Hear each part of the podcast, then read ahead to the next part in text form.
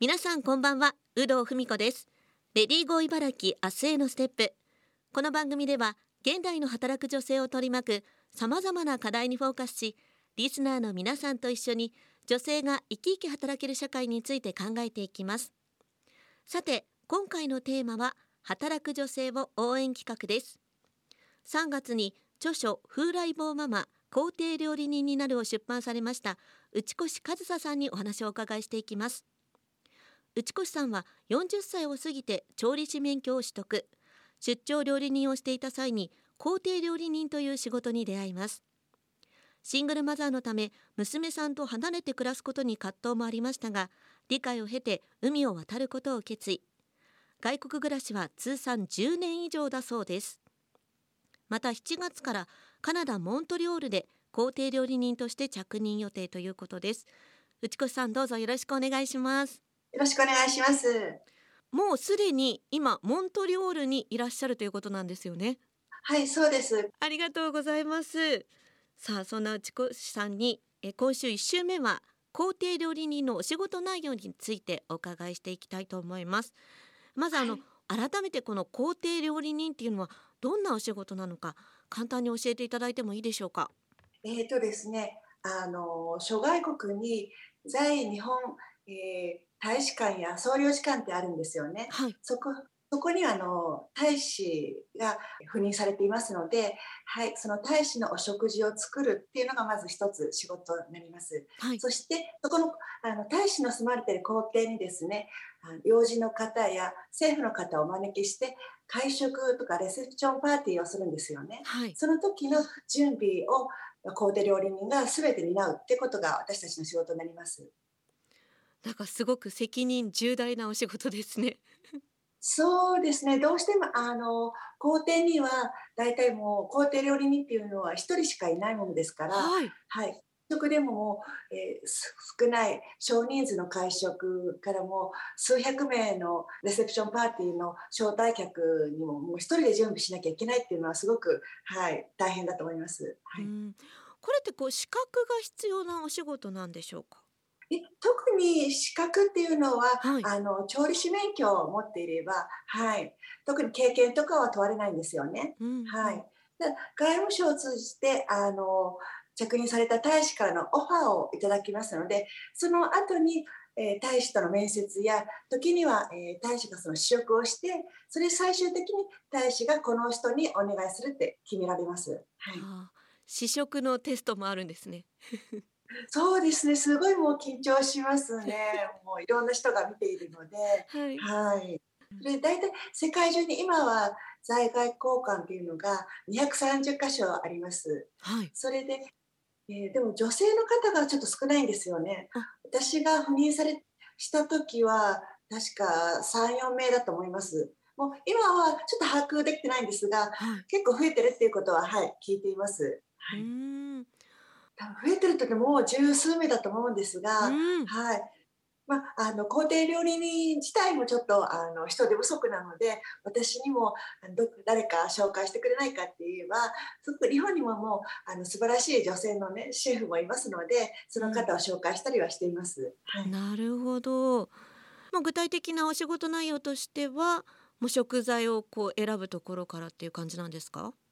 はい、そうですね。まずはメニューを決めて、毎回違うメニューを、まあ、私、まあ、人によって違うんですけど、私は出すようにしてますので、どういう方がいらっしゃるかっていうことをまず把握して、結構外国はあのベジタリアンとか、うん、あの宗教上で食べれないものがあのいろいろありますのでそういうのをあの、まあ、招待客の方を全て調べてそれからどういうものが好きかっていう思考も調べてからそこからメニューを作り始めるんですよね。その後にあの食材買い出しをします。はい、うんなるほどじゃあもう本当にそのゲストの方に合わせたお料理っていうことなんですね。そうですね、まあの料理だけではなく私たちはあのやっぱり日本酒もあの日本のそうですね。あの、まあ、文化としてもこういうものを作ってるっていうのをアピールしたいものですからまずは日本酒やあとは、まあ、最近は日本でもワインを、はい、結構作っていますのであのワインを紹介したり、はい、することもありますしあとはあの、まあ、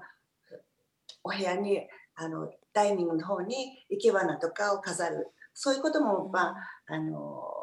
文化を教えるっていう意味では法廷料理人は、はい、の仕事になっていると思います。はい、なるほどトータルでということなんですね。あのそうですねなかなかその皇帝料理人を目指すっていうところに至ったこの経緯というかそういうのはどういったところにあるんでしょうか？はいそうですね私も40を過ぎて、あの調理師免許を取得したんですがあのその時も皇帝料理人なんて職種も知らなくて ただあの家事代行のエージェントから料理代行の仕事を受け持ったりあとパーティーやなんかランチミーティングの要望があるので、はい、その出張料理をしていました。はいその時にちょうどお客様から何かあのこういう工程料理人って仕事があるんだけどもしよかったらやってみないってお誘いを受けたんですよね。でちょうど私もあの離婚することになっていたので、まあ、その工程料理になったら住まいとか仕事もらえるっていうのでじゃあまあできるかわからないけどあのちょっと目指してみようかなっていう、はい、それであの工程料理に応募しました。なるほど。今までその工程料理人をやっててこう一番嬉しかったこととかかけられて嬉しかった言葉っていうのは何かありますか？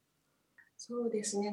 やはりあの養子の方がいらっしゃいます、うん、いらっしゃるので普段お会いできない方にお目にかかったり、うん、あとはちょうどえー、シドニーの総領事館で仕事している時にあの小野梨沙さんがシドニーのオペラハウスでコンサートをされにいらしてたんですよね。その後に会食にいらした時に私も結構あのファンであの日本でも小野梨沙さんのコンサートよく行っていましたので、はい、小野梨沙さんに食事を作るってことはすごく光栄なことだなと思いました。はい、あとはそうですね、えーと結構あのお食事に何度も来られる方もいらっしゃいますのでその方から、まあ、あの前回食べた例えば豚の角煮が美味しかったよって声をかけていただくとすごくなんか覚えててくれてそういう何かをもう一品でもあの、まあ、心に残る料理を作作ろうっていうのは私の目標でもありますのですごく嬉しいですね。はい、じゃあもう内越さんのお料理は世界のこう政治家だったりとかさまざまな有名人の方が食べてるかもしれないですね。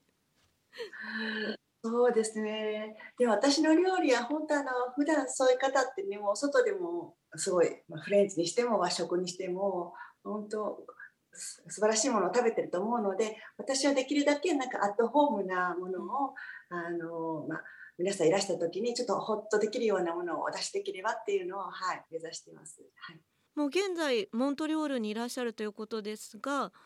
もうお仕事自体は始まってるっていうことですかね？はい、えーと、こちらに赴任して1週間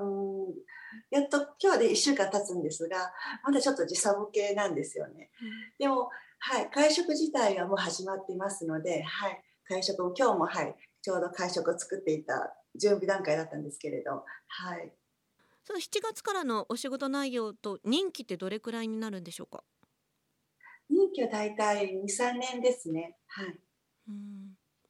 今度はあの ICAO で国際航空機関っていうところなんですよね。ですので結構あの、まあ、航空関係者の方をお呼びしてそしてお食事をするっていうことが私の、はい